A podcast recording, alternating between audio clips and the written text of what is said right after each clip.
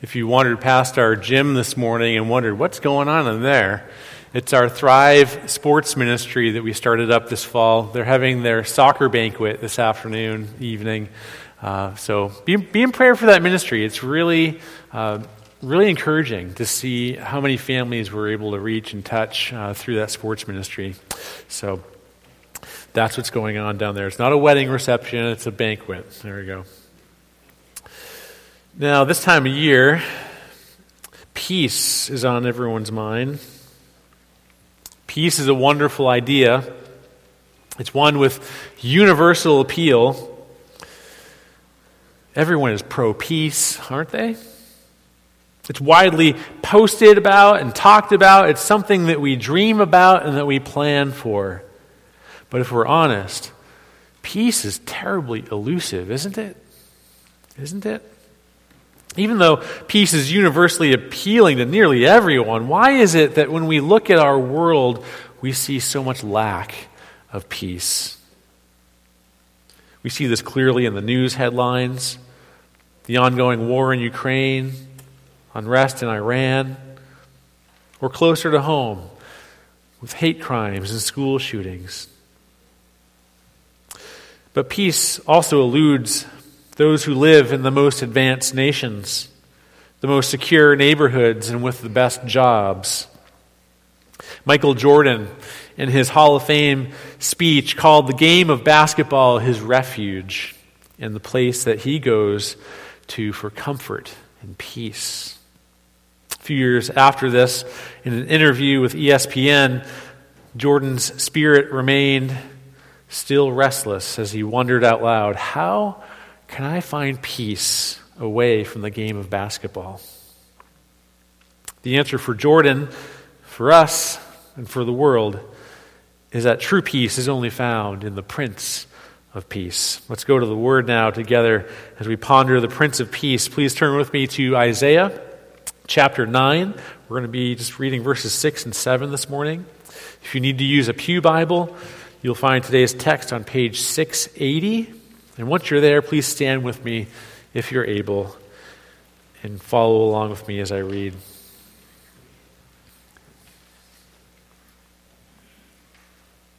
For to us a child is born, to us a son is given, and the government shall be upon his shoulder, and his name shall be called Wonderful Counselor, Mighty God, Everlasting Father, Prince of peace. And of the increase of his government and of peace there will be no end. And on the throne of David and over his kingdom to establish it and to uphold it with justice and with righteousness from this time forth and forevermore. The zeal of the Lord of hosts will do this. This is God's word. Pray with me. Your law, O Lord, is perfect reviving the soul. Your testimony is sure, making wise the simple. Father, may your Holy Spirit work in our hearts through the preaching of your word to make us, your simple people, wise. Revive our souls as your word illuminates the beauty of your Son. We pray these things in Jesus' name. Amen. So Isaiah writes here to God's people who are about to go into exile. They were people who faced threats to peace from without. Their hearts were unsettled as they lacked peace within.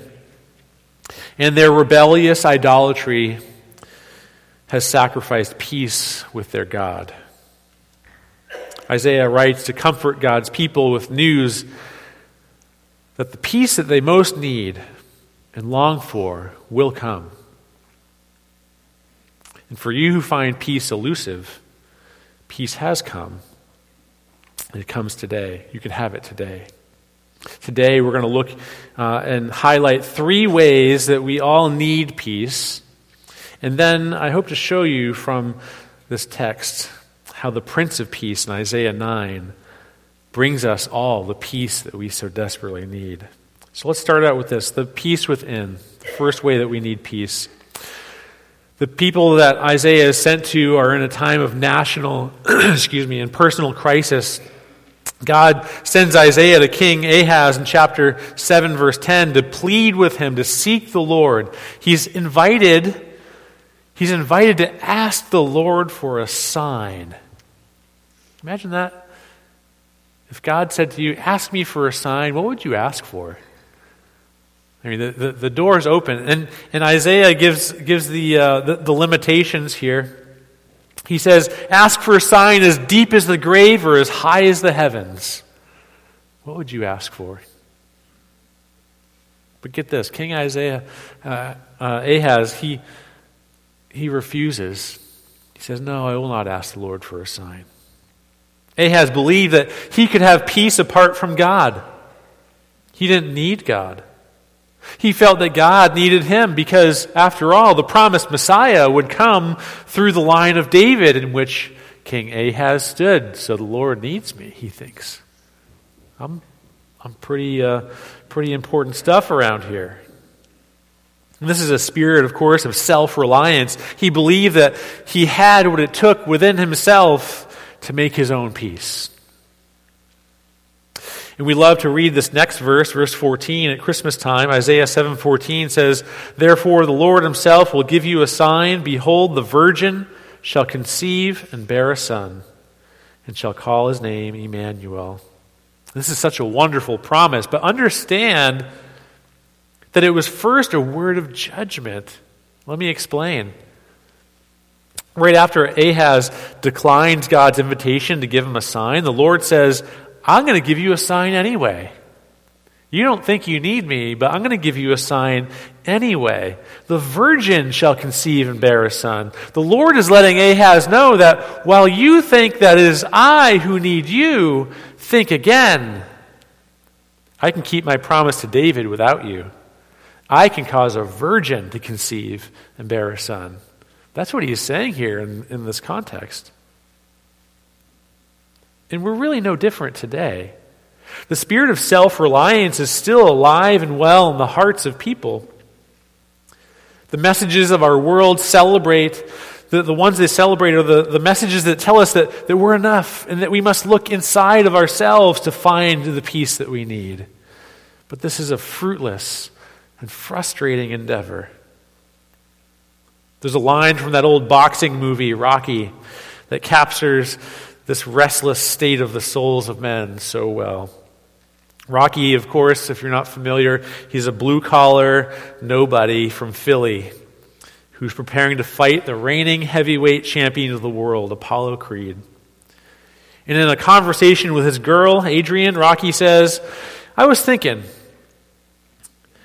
it really don't matter if I lose this fight. It really don't matter if this guy opens my head either. Because all I want to do is go the distance. Nobody's ever gone the distance with Creed. And if I can go that distance, you see, and that bell rings and I'm still standing, I'm going to know for the first time in my life, see, that I weren't just another bum from the neighborhood. And that's it. That's what drives so many of us. The need to prove to ourselves that we're not just another bum from the neighborhood to believe that you're valuable and that you have worth. This is what the lack of peace looks like in, inside the hearts of so many. In order to live with yourself, you've got to prove to yourself that you're not a bum. But this pursuit of looking for peace within never ends, it's never enough. And even when you think you've arrived, how do you keep it? Even after six NBA championships, Jordan still needed the game of basketball. And peace still eluded him.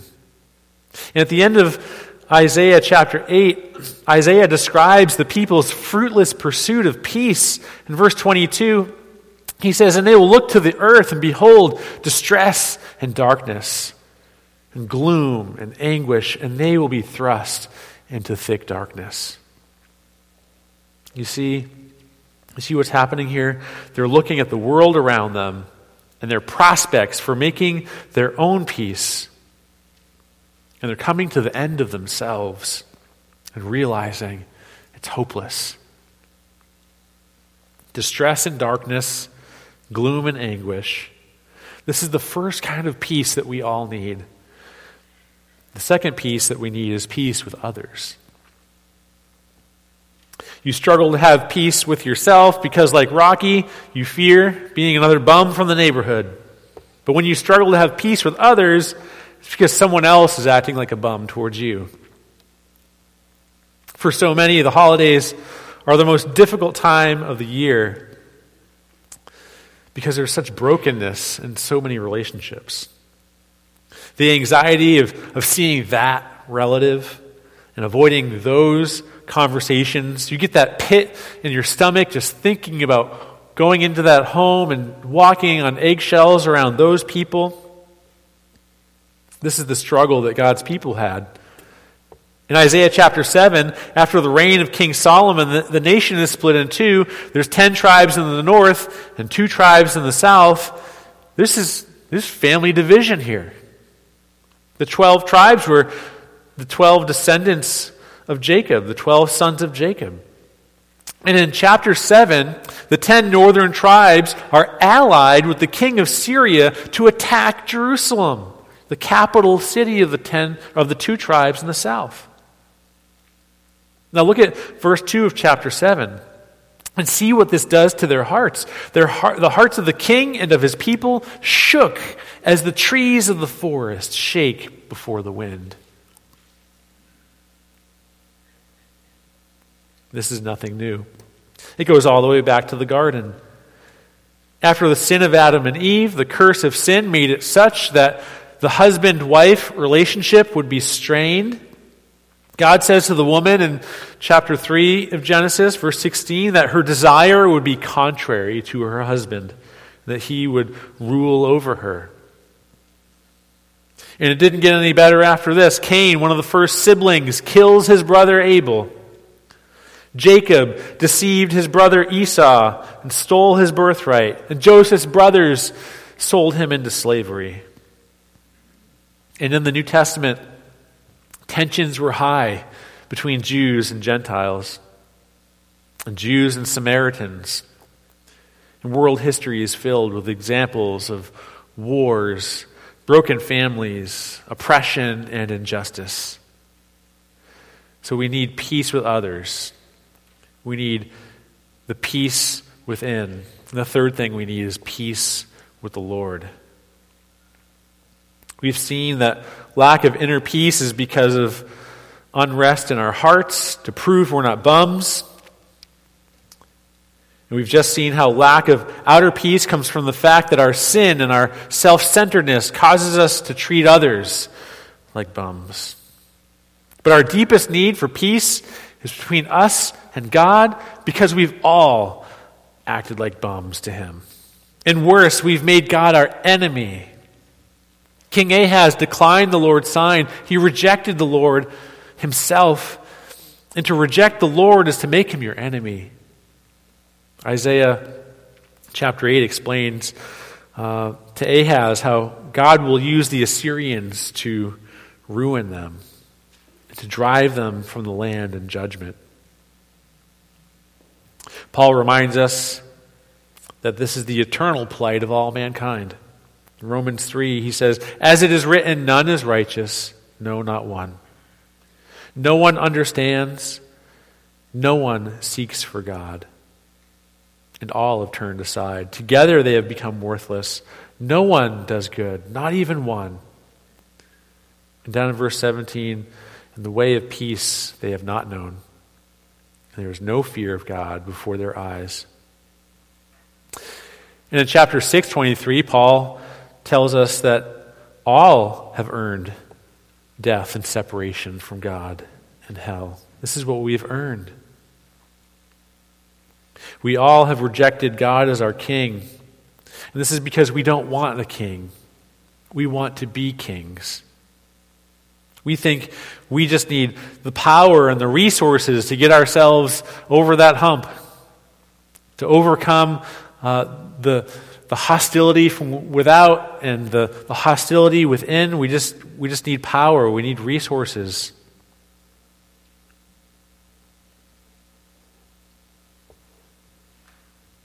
And to reject God, we've made ourselves the most powerful enemy there is. The greatest need for mankind is to have peace with God, their Creator. And now, what I'd like to do is go back and look at how Isaiah 9 shows us how the, the Prince of Peace meets all of our needs for peace. So let's consider the Prince of Peace now together. It all begins by having peace with God, but this gift is nothing that anyone expected. The, the gift was not on anyone's Christmas list. Again, we, we want power to overcome our suffering, but the gift of God that comes to us comes to us in weakness, not in power. A child is born, a son is given, Isaiah writes. How is this good news? How is this good news? Isaiah explains in chapter 53 that this son would grow to become a man of sorrows and acquainted with grief. He would be despised and rejected. He would bear our griefs and carry our sorrows. He would be pierced for our transgressions and crushed for our iniquities. Upon him was the chastisement that brought us peace and with his wounds we are healed. This is why the Son is our Prince of Peace. He makes peace between us and God by becoming our substitute. He is pierced for our transgressions, He is crushed for our iniquities. His death on the cross and rejection by God is the hostility that we deserved. But he gives us the peace of God by his life, his death, and his resurrection. And it's precisely because of this that we can have peace within. Notice how this brings us peace within. Isaiah 9 6 For to us a child is born, to us a son is given, and the government shall be upon his shoulder, and his name shall be called Wonderful Counselor, Mighty God everlasting Father, Prince of Peace. Notice how this Prince of Peace comes. Look at this verse closely. For to us a child is born, to us a son is given. When we give gifts at Christmas time, we write on the tags, to Johnny, to Sally. Notice whose name is on the tag of the gift of the Prince of Peace to us. To us. A prince is given, a child is given. This is so important because it gets to the very core of the Christian faith. This is what sets it apart from every other world religion. Every other religion only gives you rules to follow in order to have peace. Other religions say, follow this, obey this, do that, and then God will heal you. Those are wage religions because you get what you earn, you get what you put into it. But this is not how Christianity works. Christianity is a faith that is a gift religion. And so it's so fitting that we give gifts around Christmas time. It's a gift religion. While other religions tell you how, to, how you can justify yourself and to make yourself feel worthy and acceptable, Christianity tells you that your worth and acceptability is, is given to you. Jesus works for you to earn God's favor, and He gives it as a gift, not as a wage. Do you want to know that you're not a bum? Do you want to know what your true value is worth? Someone once explained to me how the value of something is determined. You know how it is? Something's value is determined by how much someone is willing to pay for it. How much was God willing to pay for you? That determines your worth. For God so loved the world that he gave his only Son that whoever believes in him should not perish, but have eternal life. Jesus is your value. Jesus is your worth. Jesus is your peace with God. And it's all a gift to us. To us. a son is given. Only knowing this and having it for yourself will bring peace to your restless souls. As it says in John 14, Jesus says, Peace I leave with you, my peace I give to you. Not as the world gives, do I give to you. Let not your hearts be troubled, neither let them be afraid. Jesus gives you that peace by making peace between you and God and knowing what your worth really is.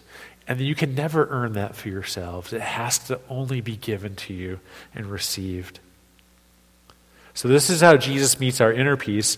Now, finally, how does he uh, meet our need for peace with others? Today, there are those who say that the, the problem with our society is those people. Those lazy freeloaders who only want a handout. If only they would work harder, our world would be better. Or some think the problem is that some people just have too much and they won't share it. If only they would share a little bit with the, the rest of us, then the world would be a, a much better place. And the point is this the curse of sin makes it such that our problems with others will always make it that it's their fault, it's someone else's fault. My parents are unreasonable. My kids won't listen. My boss is a jerk. My teacher doesn't like me. And your solution will always be that you don't have enough help, enough money, enough power to make things right on your own. And you reason that if, if only God would give me more of what I need, then I wouldn't be so miserable. But the Bible paints a much different picture of reality. The problem is not them, it's not out there, it's in here. The problem is that we're all bums. We're all self centered sinners.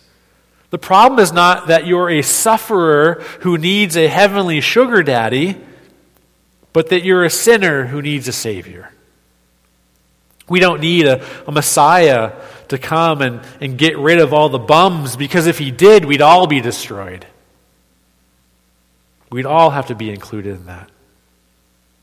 What we need, what we so desperately need, is someone who can deal with our sin, who can deal with our self centeredness, someone who can free us from ourselves. To this, Isaiah says in verse 7 that the kingdom of the Son who is given will be one of peace, that he will uphold with justice and with righteousness. Verse 4 says that the, the rod of oppression will be broken. Verse 5 says that the boots used for trampling down people and the garments stained with the blood of oppression will be burned. All these things will be brought to an end. There will be no need for them because mankind will be at perfect peace with one another because they've made peace with God. And the way this happens is first by knowing that we're all bums, that we all need Jesus equally. Listen to how Paul explains how peace will come to Jews and Gentiles in Ephesians 2. We read this earlier this morning. He says, But now in Christ Jesus, you who were once far off have been brought near by the blood of Christ. For he himself is our peace. He has made us both one and has broken down in his flesh the dividing wall of hostility and might reconcile us both to God in one body through the cross, thereby killing hostility. And he came and he preached peace to you who were far off and peace to those who are near. For through him we both have access in one spirit to the Father. So then you are no longer strangers and aliens, but you are fellow citizens with the saints and members of God's household. This is how we have peace with others. If Christ has reconciled you both to God through his death and his resurrection, then you're no longer enemies, you're family. Both members of the household of God. This is incredibly humbling because if Christ died for those people, then who are we to reject them? Do we have higher standards than Jesus? God forbid it. In Christ, your enemy is your family. Your enemy becomes your family. Peace with God, peace within, peace with others. This is what the Prince of Peace offers you. To have it, you need to know that you don't deserve it. Lay down your arms, stop resisting, come to Jesus, and be reconciled to God. Become a member of His family. Only then will you have peace within and peace with others when you receive the peace that the Prince of Peace offers you. Christian, if you've been struggling lately to know peace within and peace with others, it's because you've taken your eyes off the, the peace of God, off your peace with God. You've forgotten. You've forgotten the need to remember what Paul calls the inexpressible gift of God. That God would give his most prized possession to his enemies. We must remember that. We must fight to remember that. And finally, know that Christ's kingdom is here now, but not yet in its fullness. Plead with the Lord, Thy kingdom come. A kingdom without end, Isaiah tells us. A kingdom without term limits. A kingdom without expiration dates. And he says, The zeal of the Lord of hosts will do this. Let's pray. Lord Jesus, we thank you that you are our perfect Prince of Peace. That by your broken body and shed blood, you purchased peace between us and God. And you've also reconciled to one another those uh, at hostility with one another. Father, may we be astounded by your inexpressible gift that we might know that we're not bums. Because you have given us the gift of peace that we so desperately need. That our worth is found in Christ alone. There's no greater gift that we could ever receive. We thank you for it. And it's in Jesus' name we pray. Amen.